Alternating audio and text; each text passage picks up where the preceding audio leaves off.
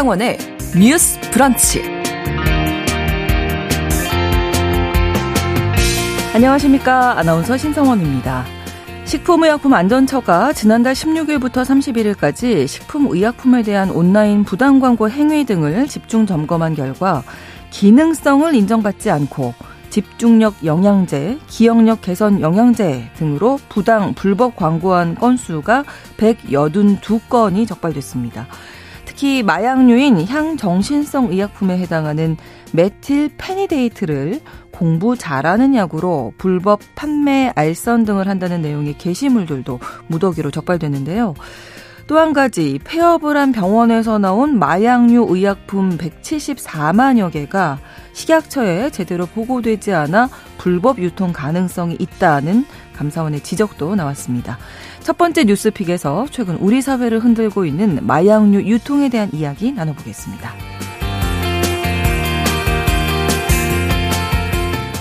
한 명의 아이를 사랑과 정성으로 키워 사회에 내보내는 것 아주 가치 있는 일이죠. 또 우리 사회를 돌아가게 하는 아주 기본적인 활동이 될 텐데요. 조선시대 농경사회에서는 가정과 일터가 분리되지 않았기 때문에 가족 구성원뿐만 아니라 온 마을이 함께 아이를 키웠고요. 그 후 산업화, 핵가족화가 되면서 육아의 형태는 시대별로 많이 달라졌습니다. 아이를 키우는 일이 어떻게 변화되고 있는지, 또 조선시대부터 현재까지의 물품과 자료 등을 통해서 보여주는 전시가 하나 있는데요.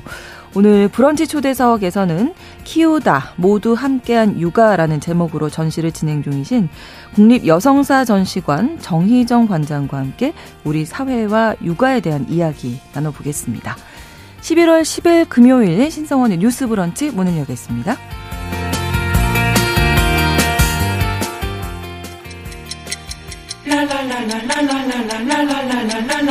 듣고 공감하고 진단합니다. 우리 사회를 바라보는 새로운 시선. 신성원의 뉴스 브런치 뉴스 pick.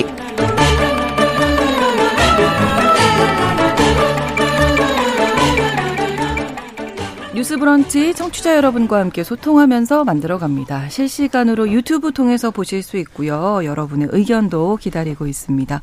짧은 문자 50원, 긴 문자 100원이 드는 샵 9730, 우물정 9730번으로 문자 주실 수 있고 또 라디오와 콩 앱으로도 많이 참여해 주시기 바랍니다. 금요일의 뉴스픽은 장윤미 변호사 그리고 이 시간 함께했던 한겨레 신문 어, 박다혜 기자님이 출장 중이셔서 오늘은 시사인 임지영 기자 두 분과 함께하도록 하겠습니다. 어서 오세요. 네, 안녕하세요. 네, 안녕하세요. 자, 첫 번째 뉴스픽입니다. 최근 우리 사회를 흔들고 있는 이슈죠. 마약 유통에 대한 뉴스들이 또 나와서 한번 점검을 해볼 텐데요.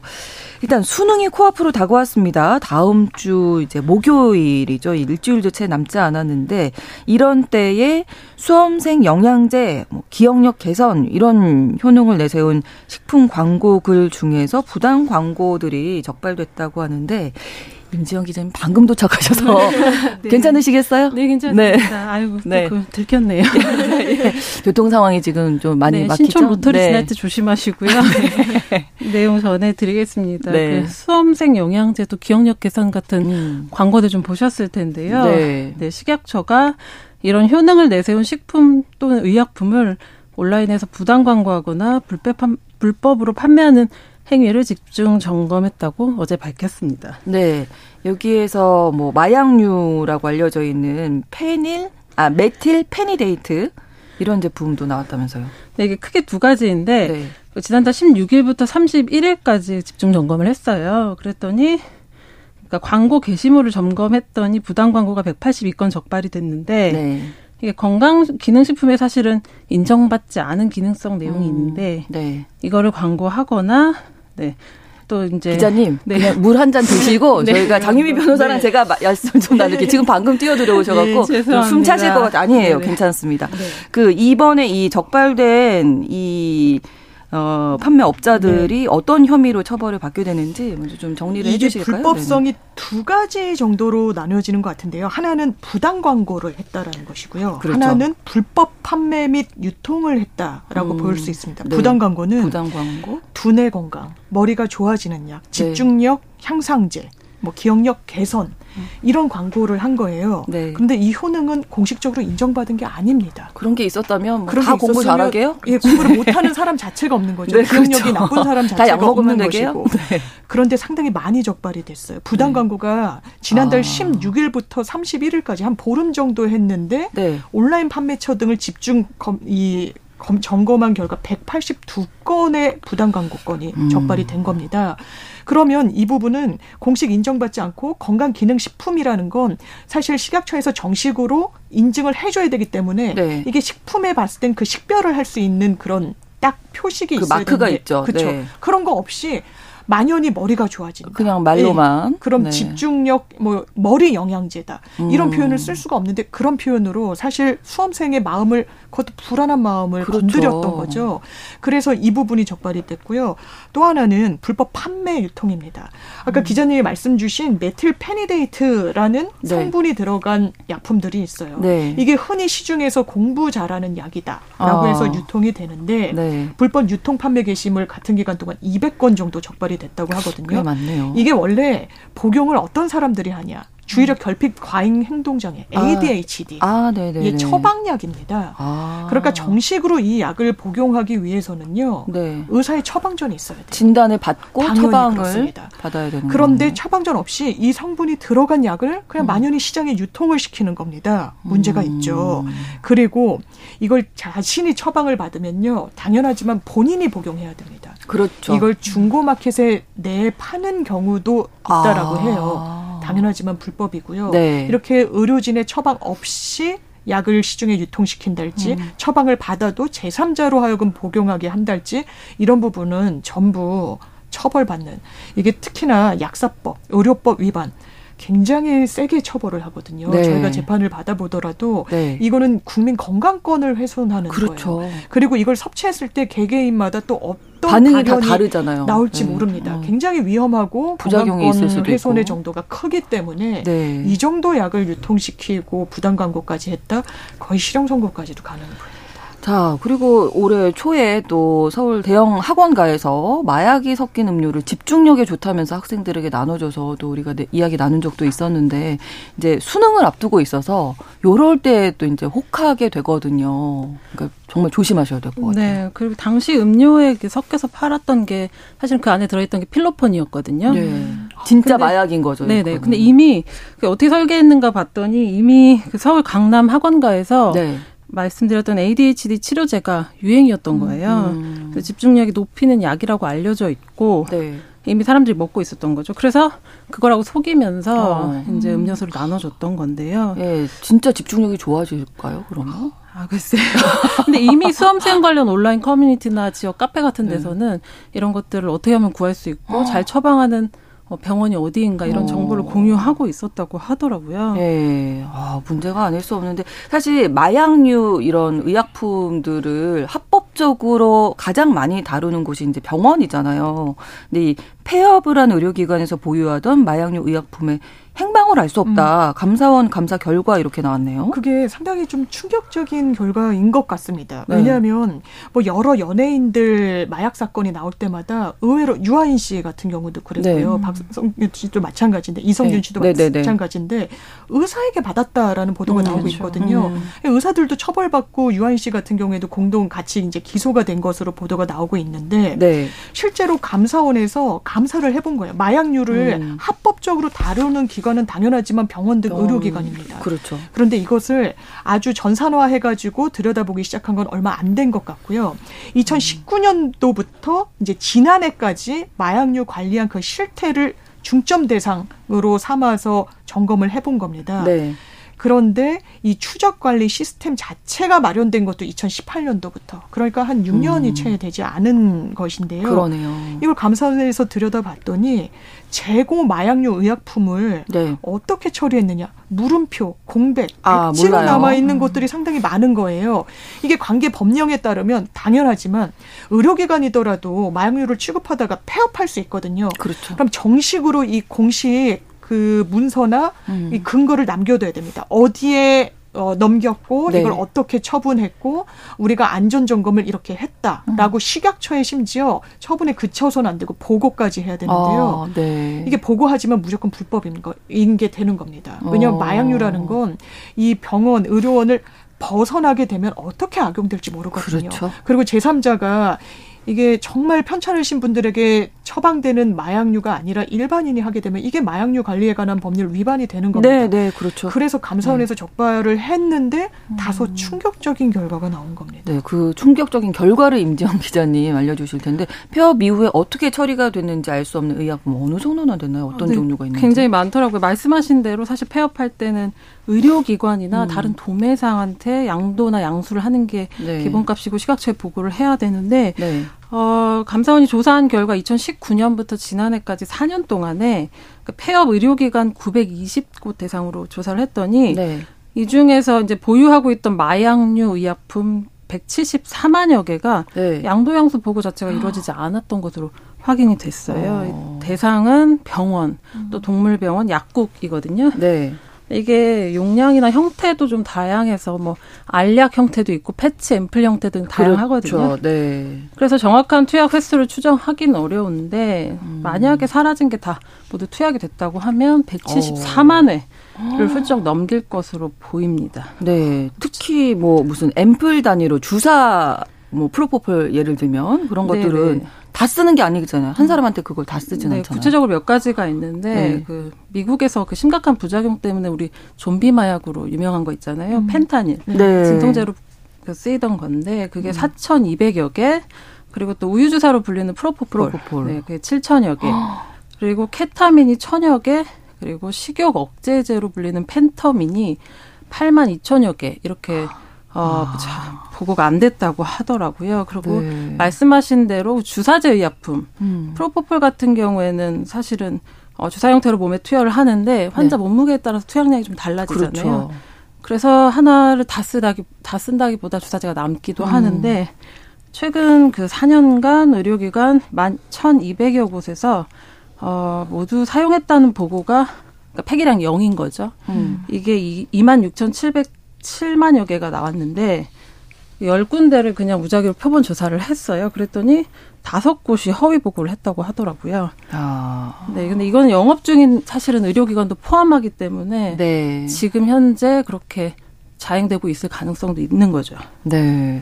자, 그러니까 이제 폐업을 했던 의료기관들에 대해서도 조사를 했을 테고, 문제 의료기관들, 해당 마약류를 어떻게 처리했다고 알려지고 있나요? 네, 감사원이 그 폐업한 의료기관 13군데도 표본 조사를 했는데요. 네.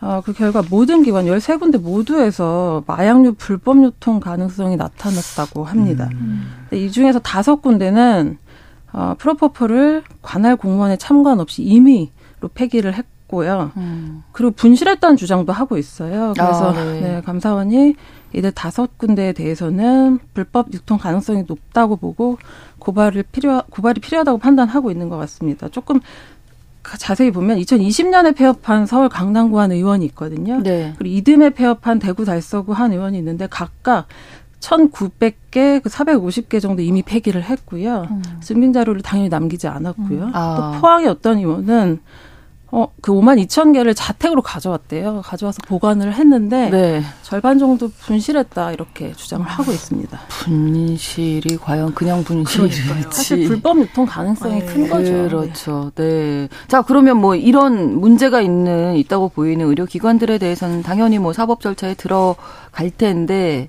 일단 불법 유통 가능성을 이제 가장 그렇죠. 우려하게 되잖아요. 이게 추적은 이제 어려운 거라고 봐야죠. 사실상 어려워 보이는 부분이 있습니다. 지금 짚어주신 대로 네. 이 전량 우리는 뭐 폐기했다 이미 폐기했다라고 음. 하면서 증빙 자료를 남기지 않았다는 음. 폐업한 음. 의료기관들 네. 폐업 시점이요 2020년도에요 강남구의 이 의원이요 네. 이미 3년이 경과해 버렸습니다. 그렇죠. 아까 대구 달서구의 한 의원 말씀 주셨는데 2021년도에 폐업했거든요. 2년이 지났습니다. 음.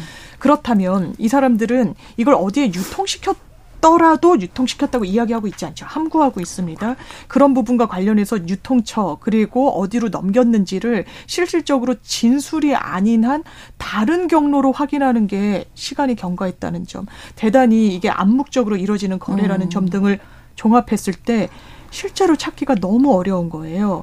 그리고 이 사람들은 음. 이미 폐기했습니다. 그냥 이 부분을 우리가 폐업하는 마당에 계속 갖고 있을 수 없어서 뭐 집으로 네. 갖고 와서 보관했어요 등등의 이야기는 믿기 어렵지만 음. 단순히 믿기 어렵다는 것만으로 처벌하기는 어렵고 마약류 관리를 제대로 못했다는 점 단순히 식약처에 보고하지 않은 거는 이미 이제 유죄로 네. 어, 정해진 거죠. 그런데 제3의 공간에 넘어갔을 가능성에 대한 수사의 필요성이 제기되는 건데 또 이 마약류가 음. 앰플 형태로 돼 있다, 그렇죠. 액체 형태로 돼 있다 하면은 더 어려운 거예요. 그렇죠. 사실 이걸 조금 이 투여량을 줄여서 나머지 잔여분을 모았다가 유통시키는 그런 적발되는 경우들도 있는데 어. 이큰 양을 어떻게까지 했는지 그래서 우리나라가 마약 청정국이었다 과거에는 그랬지만 굉장히 청소년들에게도 네. 만연해 있다라고 이야기가 나오고 있는 현 상황에서 음. 이걸 점검을 제대로 추적 을 너무 뒤늦게 한 부분이 있는 음, 것 같아요. 이게 그러니까요. 진작에 이루어졌어야 되는 네, 좀 네. 아쉬움, 네. 안타까움이 많습니다. 네, 왜냐하면 지금 적발된 건수가 174만여 개잖아요. 어, 이게 너무 많은 양이어서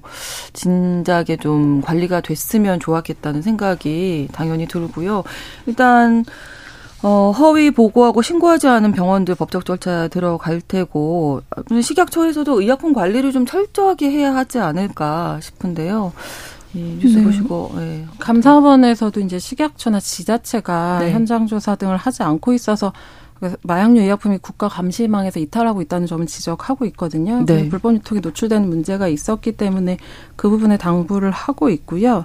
그리고 사실 불법 마약 자체도 심각하지만 네. 병원에서 이렇게 처방이 가능한 약물에 대한 의존증 문제가 사실은 전 세계적으로 음. 되게 그렇죠. 문제이기도 하거든요. 여기에서 약물 중독이 시작되는 경우가 많아서 네. 주의가 필요한데 아까 그 10대 사이에서 유통되는 그 ADHD 약, 네. 약 같은 경우에는 사실은 예상컨대 치료제가 각성제이기도 하고 어, 불면 이런 증상들이 나올 때 음. 공부할 시간을 사, 상대적으로 늘려주면서 공부하는데 도움이 되는 음. 것처럼 느껴지는 게 아닌가 하는 생각이 들거든요.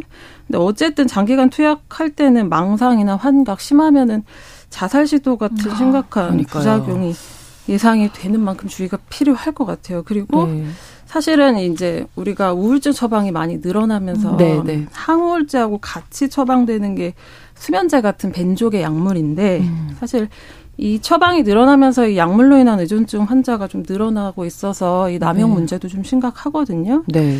네, 제, 최근에 그 국회에서 아이돌 그룹 위너 출신 가수 남태현 씨가 아, 네네. 네. 증언을 하기도 했는데 네, 이분은 시작하지 말라고 네. 이렇게 얘기를 했더라고요. 약물 중독 재활 시설에 대한 지원을 호소하는 아. 게 기본이긴 했는데 네. 이분이 본인의 경험을 얘기할 때 처음에는 우울증이 심했고 음. 그때 정신과 약물을 복용했었을 때 중추신경계 약물이 몸에 즉각적으로 주는 효과에 편리함을 느꼈다는 거예요. 근데 음. 이게 결국은 의존적으로 바뀌었고 네. 여기에서 점점 심해지니까 대마초를 시작으로 필로폰까지 갔다 음. 이렇게 나오고 있거든요. 음. 그러니까 이게 병원에서 시작되는 처방에서 시작되는 네. 약, 약물에 대한 어떤 감시 뭐 음. 그런 남용을 안 하기 위한 그런 노력들이 좀 필요한 것 같아요. 그렇죠. 제가 말씀 주신 그 연장선상에서 또 덧붙여 말씀드리면 처음에는 뭐 항우울제 등으로 시작을 음. 했다는 거잖아요. 그리고 몸에 즉각적으로 느껴지는 그 그렇죠. 그 효능을 네. 잊지 못해서 마약으로까지 입문하게 됐다고 하는데 기자님이 아까 짚어주셨던 그 ADHD 처방이 굉장히 좀 남용에 가깝게 된다라는 음. 지표들이 있습니다. 음. 실제로 뭐 펜타닐, 펜터민 이게 다 각성의 효과가 있고 해서 필요한 환자에게는 적절하게 처방되면 약인 건데 그렇지 네. 않으면 그렇죠. 이게 마약 사범으로 이어지는 하나의 통로가 될 수 있거든요. 음, 네. 그런데 처방을 적법하게 받은 최근 5년간 메틸페니데이트 아까 ADHD 네, 그 네. 약물 현황은요. 2019년에도 수치가 적지 않아요. 3만 5,023만 개였는데 어. 점점 늘다가 2022년 작년에는 5,600 5,695만 개로 증가를 하게 됩니다. 음. 그래서 이게 청소년들의 향정의약품 마약사범 증가와 맞물려서 분석을 낳고 있는 부분이 있고요. 음. 정확하게 처방을 받는데 우리는 기본적으로 교육에 상당히 예민하고 좀 많은 그렇죠. 집중을 하고 있지 않습니까? 음. 그래서 실제로 이 향정신과 의약품 ADHD 치료제 처방 비율을 보면 교육열이 높은 지역과도 음. 상당히 일치합니다.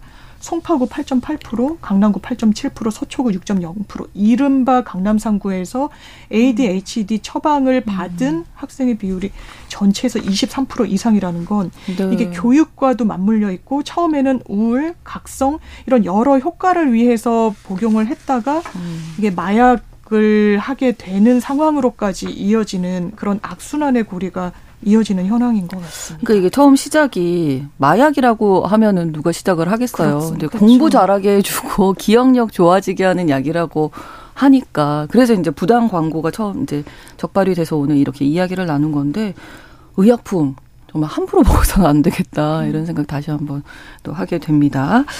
아, 첫 번째 뉴스픽 여기서 이렇게 마무리를 하고요. 다음 두 번째 뉴스픽 이어가겠습니다. 가습기 살균제 제조사가 피해자에게 위자료를 지급하라고 본 하급심 판결이 어제 대법원에서 확정됐습니다.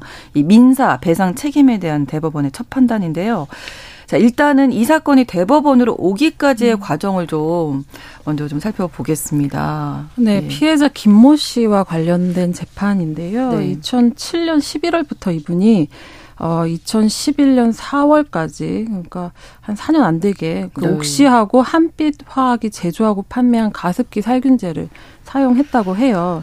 그리고 2010년에 폐질환 진단을 받고 병세가 악화돼 가지고 2013년 5월에 간질성 폐질환 진단을 어. 받았습니다. 네. 어, 아시다시피 그, 그 사이에 2011년에 가습기 살균제 문제가 세상에 좀 널리 알려졌거든요. 네.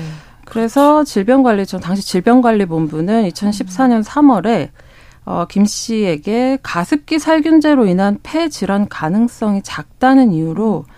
폐 손상 3단계 판정을 내렸어요. 폐 손상 음. 3단계는 네. 가능성이 낮다는 거거든요, 사실상. 아, 그래서 그러니까 1, 2단계 피해자하고 다르게 정부 지원금을 받는 그 대상에서는 제외가 됐어요. 어. 그래서 2015년에 법원에 소송을 냈는데 1심 법원은 청구를 받아들이지 않았고요. 패소한 네. 다음에는 항소를 했습니다. 근데 그 사이 무슨 일이 있었냐면 2017년에 가습기 살균제 피해구제 특별법이 시행이 됐어요. 네. 아, 그 그것 때문에 이제 김 씨가 정부 지원을 받는 피해자로 인정을 받았는데 네. 업체 쪽 태도는 바뀌지가 않았어요. 특별법이 음. 이제 가습기 살균제 노출된 뒤에 그 피해가 발생한 사실하고 질환과의 그 일반적인 역학 관계만 확인되면 피해자로 인정을 하고 있거든요. 네. 그러니까 인과관계 없음을 증명할 책임을 가해기업에 두고 있지만 음. 이 재정 취지에도 불구하고 옥시는 1, 2단계 피해자에 대해서만 배상 책임을 진 거죠. 아. 나머지 피해자는 배상하지 않고 이른바 버티기를 해온 건데요. 네. 그래서 2019년에 2심 재판부가 위자료 500만 원을 지급하라고 판결을 했어요. 음. 김 씨는 물론이고 옥 씨하고 한빛화학이 각각 불복을 했거든요. 각각의 사유로 네. 대법원에 갔는데 대법원이 이심 판단에 잘못이 없다고 보고 상고를 기각한 겁니다. 그래서 확정이 이제 된 건데요. 네. 이게 2015년에 손해배상 청구 소송을 제기했고 어제 대법원이 이제 좀 오랜 시간이 지나서 아, 예 확정이 된 건데 뭐라고 하면서 어, 위자료 지급하라. 상당히 주목을 끌 수밖에 없는 판결인 것이요. 1, 2등급을 질병관리본부로부터 받은 분들은 네. 어쨌든 이 가습기 살균제의 사용과 본인의 질환 사이에 어느 정도의 인과관계를 정부가 용인해 줬다라고 볼 수 있는 거예요 법률적으로. 그렇죠. 네. 근데 손해배상을 하려면 상대방의 고의 과실이 있어야 됩니다. 음. 이 부분이 나에게 건강권 침해를 가져왔는데 이런 가해 행위를 한 당사자인 기업이 이거를 음. 알수 있었는가가 쟁점인 겁니다. 아, 네, 네. 그러면 이분은 3등급을 음. 받았단 말이에요. 1심에서 네. 기각됐었을 때도 음. 정확한 인과관계가 있느냐라는 3등급이기 예, 때문에 다른 요인이 개입했을 가능성, 아. 이 간질성 폐질환이라는 결과물이 있는데 그게 오로지 이 가습기 살균제와 관련된 연결고리만 가진 건지 다른 부분이 있는 건지 음. 질병관리본부에서는 물음표를 남겨놨다라고 볼 수 있거든요. 음. 그런데 대법원까지 가는 동안 500만 원. 물론 이분이 청구한 금액에 못 미치긴 하지만 인정된 데는 두 가지 결함을 적시를 했습니다. 네. 재판부가요. 저희가 시간이 네. 좀 애매하게 아, 남아서 네. 이두 가지 이유에 대해서는 잠시 후에 이야기 나누도록 하겠습니다. 뉴스 브런치 1부 마치고 2부에서 뉴스픽 계속 이어가고요. 11시 30분부터 일부 지역에서는 해당 지역 방송 보내드리겠습니다.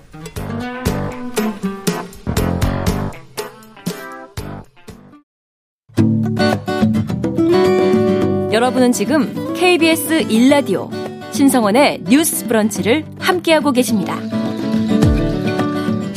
자, 가습기 살균제 제조사가 이제 피해자의 위자료를 지급하라는 민사 배상 책임에 대한 첫 대법원 판단이 나와서 이야기 나누고 있는데요.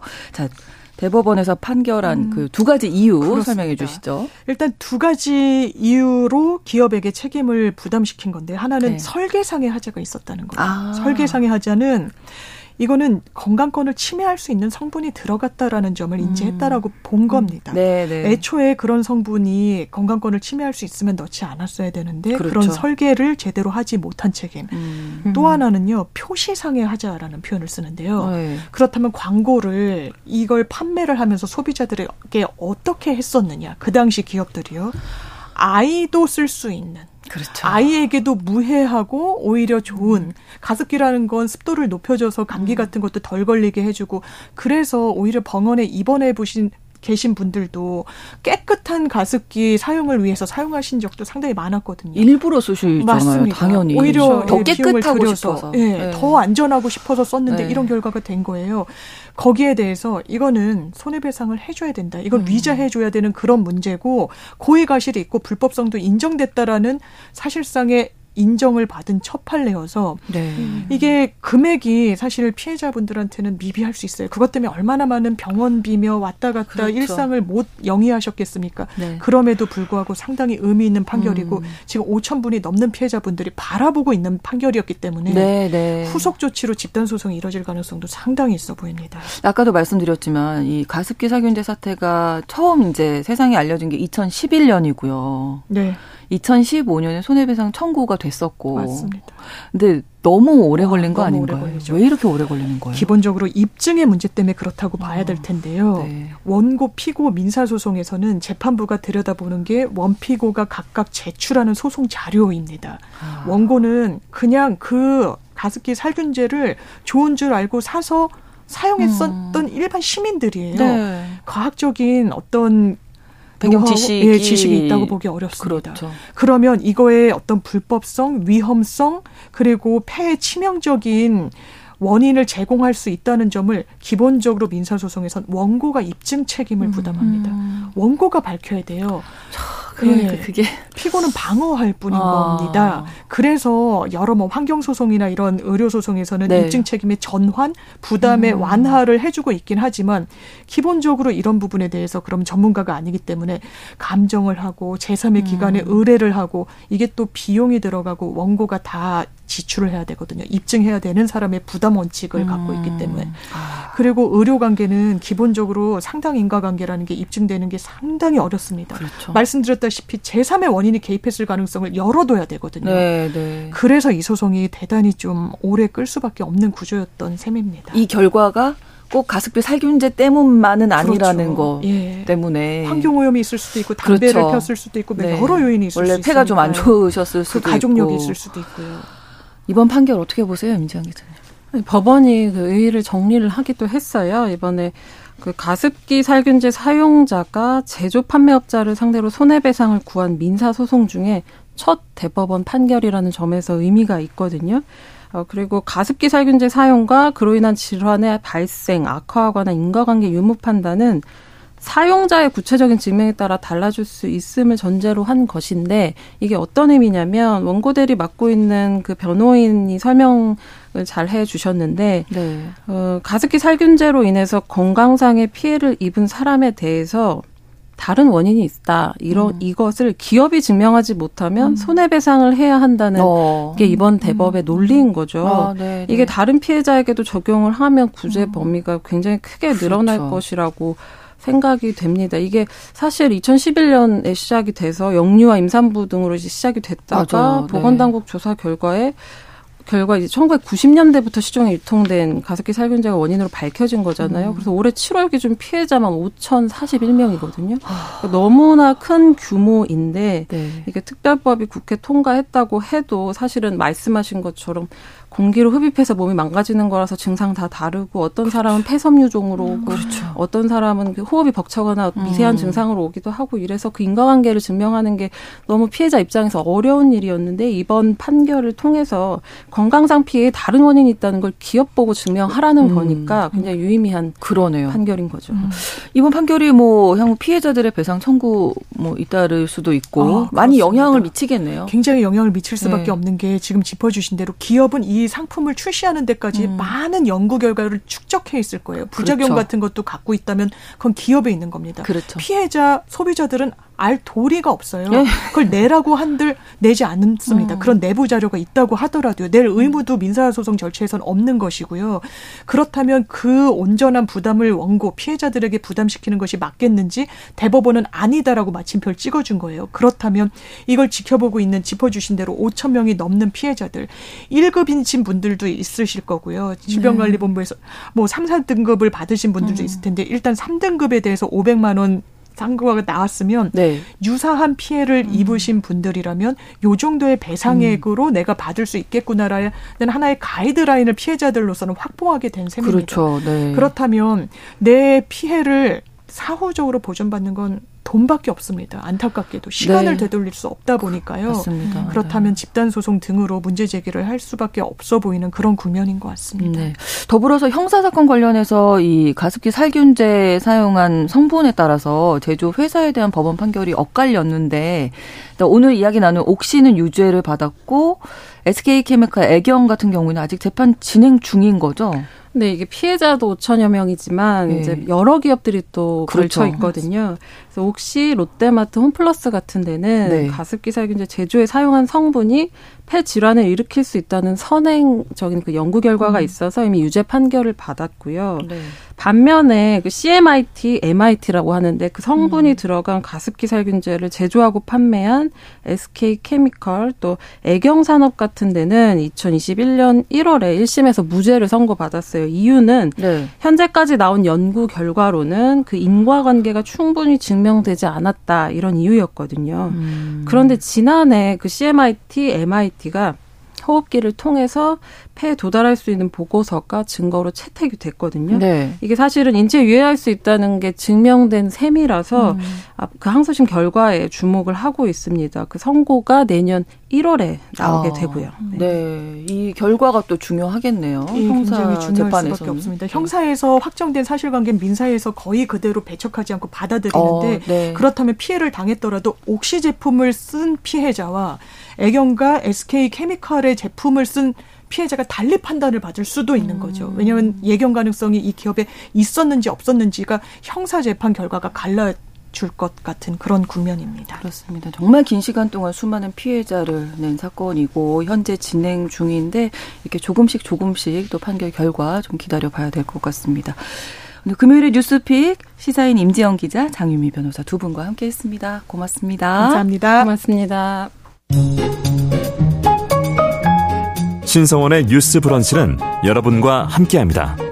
짧은 문자 50원, 긴 문자 100원이들은 9730. 무료인 콩앱과 일라디오 유튜브를 통해 참여해주세요.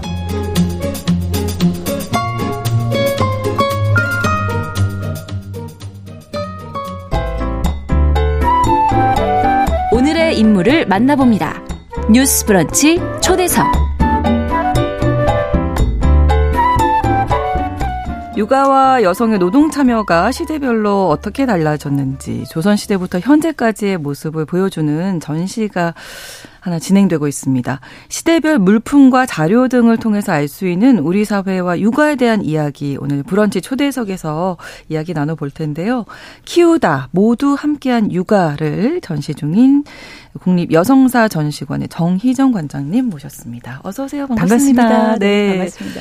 국립여성사 전시관 일단 이런 곳이 있는 줄 모르셨던 분들도 계실 것 같아서 좀 소개 부탁드릴게요. 네네. 먼저. 국립여성사 전시관은 지금 국내 유일한 여성사 네. 관련된 박물관인데요. 네. 설립된 지는 한 20년 정도 됐어요. 아, 그렇군요. 2002년도에 설립이 돼서 네. 처음에는 이제 대방동에 있다가 네. 지금 공기 경기도 화양시 어 저기 화 그 화정시로 고양시로 고양시로 네, 네. 네. 이전을 했고요. 네. 이제 고대부터 현대까지 여성의 삶을 조망하는 것은 물론이고요. 음. 여성 독립운동가 등 어쨌든 역사 발전에 기여한 인물들을 저희가 이제 전시 등을 통해서 네. 많은 국민들한테 보여주고 있습니다. 그 동안에도 전시를 네, 많이. 진행하신 많이 거죠? 했습니다. 어떤 네. 전시들을? 여성 체육인의 어쨌든 고난과 역경을 딛고 성공했던 삶의 얘기라든지, 네, 네. 뭐 아까 말씀드린 여성 독립운동가 이야기도 있고요. 여권 통문 여성 최초의 인권 선언문이라고 했으니 여권 통문 이런 것도 좀 음. 전시를 했었고 최근에는 이제 그 코로나 19로 인해서 방역 활동을 이제 하셨던 여성 의료인들의 삶을 어. 저희가 또 전시를 하기도 했었고요. 네. 지금 현재 저희는 이제 육아의 역사를 주제로 올해는 특별 기획전을 기획을 하고 있습니다. 네, 네. 우리 시대가 흘러가면서 여성들이 어떤 역할을 했는지 쭉 살펴보는 아주 좋은 기회가 될 것 같은데 말씀해 주신 대로 이번 이 전시의 제목이 키우다. 네네. 부제가 모두 함께한 육아 더라고요. 네, 그래서 네. 아 맞아 이렇게 모두 함께 해야 맞아요, 텐데 이런 맞습니다. 생각 네. 정말 하게 됐는데 전체적으로 좀 음, 개요를 설명해 주시면. 아, 네, 네. 우리 이제 처음에 이 전시를 기획을 하면서 네. 역사 속에 이제 그 육아가 어땠을까 이런 궁금증이 생기더라고요. 네, 네. 지금 육아로 인해서 너무 힘들어들 하시잖아요. 맞아요. 네. 저희 여성 경제활동 참가율이 음. 선진국이 한 60에서 70% 정도 수준이고 저희는 한 55% 정도밖에 음. 안 되거든요. 그리고 특히 그 여성 경제를 경제활동에 참가하셨던 분들 얘기를 들어보면 40% 정도가 경력 단절을 경험해 보셨다고 해요. 그렇죠. 그분들 네. 보면 이제 30대, 40대들이 주를 이루는데 네. 가장 큰 원인이 육아였습니다. 육아를 통해서 어떻게 어려움을 겪고 있는지 음. 이런 얘기를 좀 들어보고 싶었고요. 네. 저희가 이제 그 1부, 2부, 3부로 이루어져 있는데요. 네. 1부는 이제 우리 그 이제 조선시대 주로 다뤘습니다. 농경 사회는 일터하고 삼터가 분리되어 있지 않았기 때문에 그렇죠. 온 가족이 함께 키우는 네. 그 대가족 사회였잖아요. 맞아요. 그런 문화였고 이분은 이제 엄마가 키우답니다. 음. 이제 주로 그 산업화, 근대화의 산업화가 되면서 사실은 성역할 고정관념이라고 하잖아요. 네. 여성들은 가, 가사, 가사 남성은 이제 바깥일 네. 이런 식으로 고, 고착화되면서 엄마가 음. 주로 양육을 부담해야 됐던 음. 그 시대를 조명을 했고요. 지금 3부는 함께 네. 키우다. 음. 이제 현재 이제 앞으로 미래를 이제 조망하는 그게 구성되어 있습니다. 네. 시대에 따라서 여성들이 어떻게 육아를 했는지 네. 또 여성들이 어떻게 경제적인 어 참여를 했는지 이 변화를 알아볼 수 있을 텐데 시대별로 어떤 작품, 뭐 물건들이 전시된 건지 몇 가지만 좀 예. 네네 일단 조선 시대 같은 네. 경우에는 우리가 흔히 이제 양반들도 네. 그 정말 육아에 남성들이 참여했을까 이런 의문을 가지실 텐데요. 안 하셨을 것 같은데. 어, 근데 생각에는. 몇 가지 기록들이 있어요. 일기 아, 같은-거나 이런 걸 통해서 보면 네. 그 이제 대표적으로 이제 그 양아록이라는 일기가 있는데요. 양아록? 네, 우리나라 어. 이제 제일 오래된 일기입니다. 어. 그래서 이제 그 조선 시대 역사를 공부하시는 분들은 다 공부를 하시는 건데요. 네. 거기에 보면 할아버지가 15년간 손자를 키우면서 어. 그 일기를 쓰신 게 기록이 돼 있어요. 육아일기 할아버지가 네, 쓰신 네, 육아일기. 네. 거기에 보면은 그 손자에 대한 그 절절한 마음 와. 이런 것들이 다 담겨 있습니다. 네. 그래서 이제 그 보통 양반들 같은 7, 8세 이후에는 이전까지는 주로 이제 어, 엄마가 양육을 담당을 했고요. 네. 7, 8세 이후에는 이제 교육이 필요했기 때문에 조부 조부나 아니면은 아. 이제 아버지의 교육이 주로 많이 이루어졌고요. 그 당시엔 네, 교육, 여성들이 네. 교육받을 기회가 아무래도 맞습니다. 네, 네. 아. 그리고 이제 여아는 주로 이제 엄마가 담당, 네. 어머니가 담당을 했고요. 음. 그 다음에 이제 그 평민들의 삶도 볼 수가 있는데. 네. 김득신이 이제 풍속화가 그 풍속화를 보면요 김득신이 네. 그린 수화 일가도라고 있는데 네. 나무 숫자거든요. 나무 아래에 있는 한 가족의 그림입니다. 아, 수화 일가도가 일가도. 거기 나무 아래에 이제 그 가족이 있는데요. 네. 아내는 실을 짜고 있고요. 네. 그다음 남편은 이제 옆에서 그 집신으로 뭐 이제 집 그 만들고 집신을 만들고 네, 있어요. 네, 집을 이렇게 아, 예, 꼬아서 예, 꼬아서 아기는 옆에서 기어다니는. 그러니까 어, 거기에 네. 나무 아래 그 가족의 모습이거든요. 평화로워 그러니까, 보이는 한 가족의 어, 평화로워 보이기도 하지만 네. 일터에 일터에서 그 함께 아이들이 엄마 아빠는 다 네, 일을, 하고, 하고, 아이는 거기 옆에 있는, 있는 거군요. 옆에 있는 함께 키우는 가족이 그런 이제 모습을 볼 수가 있습니다. 네, 네 그러니까 네. 가정과 일터가 딱 분리되지 않았던 조선 시대이기 맞아요. 네, 때문에 네, 그게 가능했던 거죠. 네, 그러니까 뭐한 집안뿐만이 아니라 온 마을이 그렇죠. 예, 네, 맞아요. 맞습니다. 같이 아이를 키우는 거죠. 네, 네. 네. 자, 이렇게 온 가족이 키운 조선시대 육아 이야기 했고, 그 다음이 이제 엄마가 키우는 네네. 입으로 넘어갈 텐데, 네 네. 이거는 이제 저희도 좀 알겠네요. 그 아빠는 밖에 나가서 일을 하시고 그래서 집안이 하나도 신경 안 쓰셔도 되고 네. 엄마가 그냥 오로지 가사와 육아를 전담하시는. 네, 네, 네. 그렇죠. 저희가 이제 그런 세대들이잖아요. 그렇습니다. 네. 이게 한 언제쯤부터라고 보세요? 근데 이제 그게 사실상 어떻게 보면 우리가 이제 유교 문화가 남녀가 유별하다는 게 맞아요. 남성의 역할이 정해져 있고 여성의 역할이 정해져 있는 거잖아요. 음. 그렇기 때문에 이제 그때의 문화들이 계속 이어져 왔다고 볼 수 있지만 네. 이게 고착화된 거는 이제 많은 전문가분들한테 조언을 들었더니 네. 산업화가 굉장히 고착화시켰다고 합니다. 왜 그러냐 하면 네. 산업화 이후에 이제 공장이 지어지고 네. 굉장히 장시간 노동 일자리들이 만들 만들어지고 그렇죠. 밀터와 삼터가 완전히 확연히 분리가 되면서 네. 역할 분담이 필요했던 거죠. 그렇죠. 그래서 이제 그 남성들은 어쨌든 힘을 쓰는 일을 해야 되고 그게 음. 남성다움의 상징이었고 여사는 집에서 아이들을 돌봐야 되는 그런 음. 이제 그런 가치관들이 확고해진 게 산업화가 굉장히 이제 촉발을 했다고. 우리나라로 보면 한 60년대, 그쵸, 60년대, 70년대. 물론 이제 그 전에도 있었습니다만 네, 네. 더 그전 그쵸. 네, 확고하게 된 게 그 이후에 아. 이제 그, 그래서 이제 저희가 왜 60년대 70년대 TV 광고나 잡지 네. 같은 걸 보면요. 그 여성들은 앞치마를 메고 있고 음. 머리에 두건을 쓰고 있고 맞아요. 남성들은 넥타이를 메고 출근을 하고 여성들이 옆에서 이제 가방을 들고 있고 뭐 이런 사진들이 많이 있습니다. 옛날 잡지 네. 광고를 보면. 네, 네. 그리고 이제 교과서에서도 엄마의 맞아요. 역할을 그렇게 딱 규정을 해서. 제가 그 말씀 드리려고 했어요. 예전에 이제 동화책 같은 맞아요. 거 네. 보면 요즘에 아이한테 동화책 읽혀주다 보면 예전 것들 보면 가끔 그런 게 나와서 놀라시죠? 아니 이건 이거는 꼭 이렇지는 않아도 돼. 저 맞아, 얼마 맞아. 전에도 그런 얘기 했었거든요. 맞습니다. 그래서 많이 지금 네. 바뀌고 있고요. 네네. 그런데 불구하고 이제 음. 아직 미 미흡한 부분이 있습니다만 음. 많이 바뀌어야 될 것 같습니다. 네. 자 그러면 이 시기를 상징하는 전시 작품은 어떤 게 있을까요? 우리가 좀 많이 아는 어. 내용들이 있을 저희가 이제 주로 그 당시에 이제 그 TV 뉴스나 아. 이런 영상하고요. 네. 그 이제 그 대한 뉴스 이런 거? 기억해요. 네, 네. 그런 게 이제 그 공개되어 있는 네. 자료들이 있어서 그런 아. 자료들 하고 네. 그다음 잡지나 광고 그리고 음. 당시에 또 여성들이 부업을 많이 했어요. 어. 경제적으로 능력이 없는 남성들이 많았기 때문에 농경 네. 사회에서 산업 사회로 오면서 네. 이제 그 노동력을 이제 그 적격의 노동력을 제공하지 못하는 분들 같은 경우에는 네. 일자리를 갖지 못하는 경우도 그렇죠. 많았기 때문에 네. 아이는 키워야 되고 가정은 꾸려야 되고 그러기 음. 때문에 여성들이 그때 무슨 부업을 많이 했냐면 그 이제 그 가사 참여이라고 그러죠. 이제 그그 가정부라고 그때 이제 아, 네, 네, 네. 했던 네. 것도 많이 했었고 아, 집에서 맞아요. 하는 부업들은 이제 아이를 키우면서 해야 됐기 때문에 손뜨개나 네. 뭐 이런 이제 그 할 수 있는 집에서 할 수 있는 음. 일을 해서 그걸 실제로 일본에 수출도 하고 아, 네네네 주요 이제 농촌 수익을 올리는 이제 그런 수입원이기도 했다고 어, 합니다. 예, 네. 많이 옛날 생각도 네. 나실 것 같은데 이 이야기 들으시면서 자 이제 3부 함께 키우다로 넘어왔습니다. 이제 네. 현재이자 네, 미래의 모습이다. 아까 이렇게 설명을 해주셨잖아요. 언제부터라고 보세요? 한 어, 90년대쯤? 네, 네. 저희가 이제 고용 남녀 고용 평등법이 제정된 게 1987년이거든요. 네. 당시 그게 이제 제정이 됐던 계기가 있었죠. 이제 당시 여성들이 많이 이제 진출했던 직업 가운데 하나인 전화 교환원이 있었는데요. 그 전화 교환원의 이제 정년을 당시에 남성들은 한 55세 정도였는데 이 네. 여성한테는 43세로 아. 이제 얘기를 하면서 아. 그 무효 소송을 제기를 해요. 정년 무효 소송을. 음. 그러면서 이제 그 고용에 있어서 차별 금지, 음. 그다음에 이제 근로의 그 조건에 있어서 차별 금지를 담은 고용 평등법이 제정이 되죠. 네. 그 이유 그럼에도 불구하고 아직까지 인식은 여성들의 역할, 남성들의 역할이 이제 고정적으로 있었기 때문에 그렇죠. 크게 체감하지는 못했던 것 같고요. 음.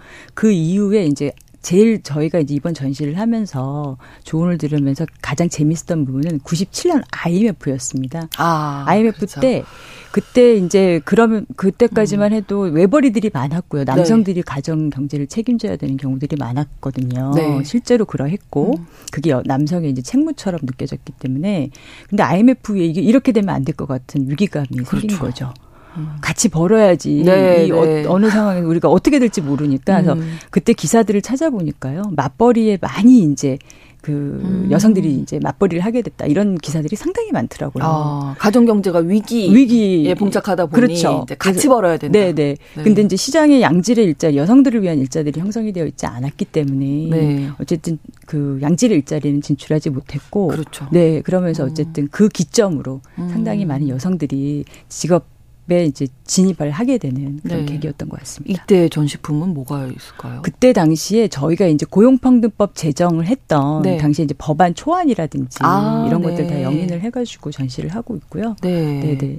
이런 그 자료들은 어떻게 모으셨을까? 몇 점이나 되나요 이번에 저희가 전시? 한 90점 정도가 넘더라고요. 아. 보니까 이제 대체적으로 근데 이제 앞에 나왔던 풍속화 예전 네. 조선시대 풍속화 같은 경우 이제 국립중앙박물관이나 다른데 이제 많이 그 소장하고 음. 있는 물품이어서 네. 저희가 거기에 협력 요청을 해가지고 네. 저희 영인을 통해서 이제 구현을 하고 있고요.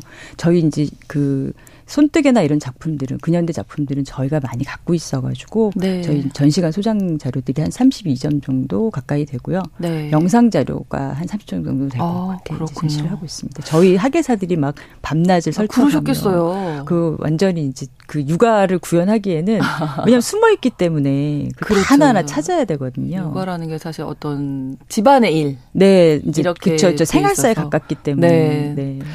자, 이번 이 전시를 통해서 아마 정말 이 흐름을 쭉 역사적인 흐름을 볼 수 있겠네요. 네, 네 맞습니다. 네. 네. 육아의 역사를 한번 음. 보실 수 있도록 많은 분들이 오셔가지고 네. 현실을 관람하셨으면 좋겠어요. 네.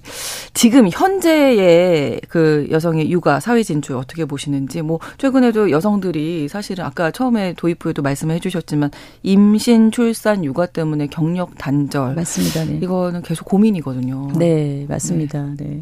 여성의 사회 진출이 더 높아져야 되는 거는 뭐 기정사실인 네. 것 같고요.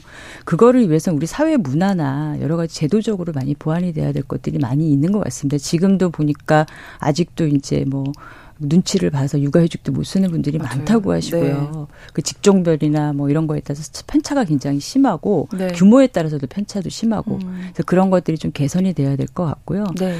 더 중요한 거는 남성이든 여성이든 어쨌든 그 누가 할 것인가의 문제가 아니라 어떻게 하면 음. 함께 잘할 수 있을까. 그렇죠. 이런 사회가 됐으면 하는 그런 바람입니다. 네, 주변 주변에서 이제 일도 하시고 가정도 이제 꾸리셔야 되는 뭐 맞습니다. 뭐 선후배 동료분들 네. 많으시잖아요. 네.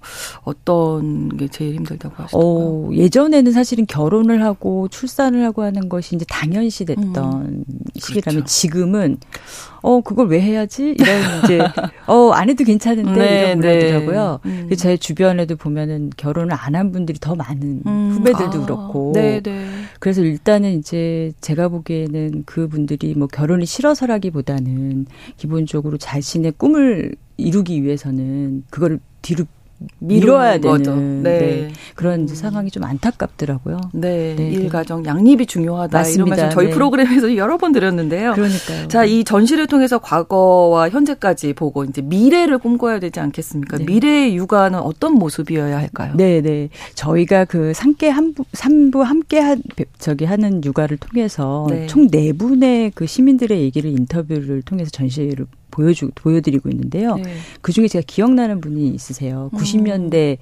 한 중후반 아니면은 2000년 초반 그때만 해도 남성 육아휴직은 거의 쓰지 않았던 아유, 시절인데 그렇죠. 네. 이분은 이제 남성 육아휴직을 쓰셨더라고요. 음. 그런데 본인이 이제 놀이터에 나가가지고 아이들하고 이제 놀고 있으니까 주변에 이제 할머니나 이제 주부분들이 음. 오셔가지고 이상한 네. 눈치로 자기를 쳐다봐서 네, 많이 눈물을 흘리셨다는 아, 얘기를 하시더라고요. 네. 그러면 저는 이제 그런 앞서가는 분들이 음. 지금 이제 지금 오늘도 많이 생겼으면 좋겠다. 네. 즉 그 남성도 육아를 할 수가 있고요. 네, 네, 네. 그건 여성만의 몫은 네. 아니다. 그게 이제 육아를 네. 하실 때 이게 도와주는 게 아니라 그냥 해야 네, 되는 네, 그냥 하는 일. 그렇죠. 네, 엄마가 아이를 돌보듯이 네, 맞습니다. 아빠도 돌보는 걸 내가 좀 도와줄게가 아니라 진짜 돌보시는 그냥 하시는 네, 거죠. 네, 네, 네. 그렇게 좀 변해 가야 당연한 일로 그렇게 받아들여졌으면 좋겠습니다. 그렇습니다. 네. 전시 보고 싶으신 분도 많으실 것 같아서 네네네. 네, 끝으로 잠깐 좀 안내해 주세요. 네네. 네. 저희 전시는 내년 그 7월 25일까지 아, 네. 전시가 되고 있고요. 네.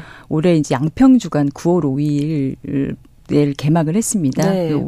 내년까지 하고 있으니까요. 전시를 보고 싶으신 분들은 네. 경기도 화정시로 오시면 되겠습니다. 고양시의 화정구로 오시면 되겠습니다. 네, 국립 네. 여성사 전시관 1층에서 만나실 수 있습니다.